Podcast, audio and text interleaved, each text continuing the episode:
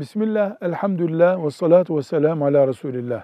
Sahih bir hadis-i şerifte Resulullah sallallahu aleyhi ve sellem ibadetin hangi derece olması gerektiğini tarif ederken sen onu görmüyorsan da Allah seni görüyor olduğunu bilerek ibadet et buyuruyor.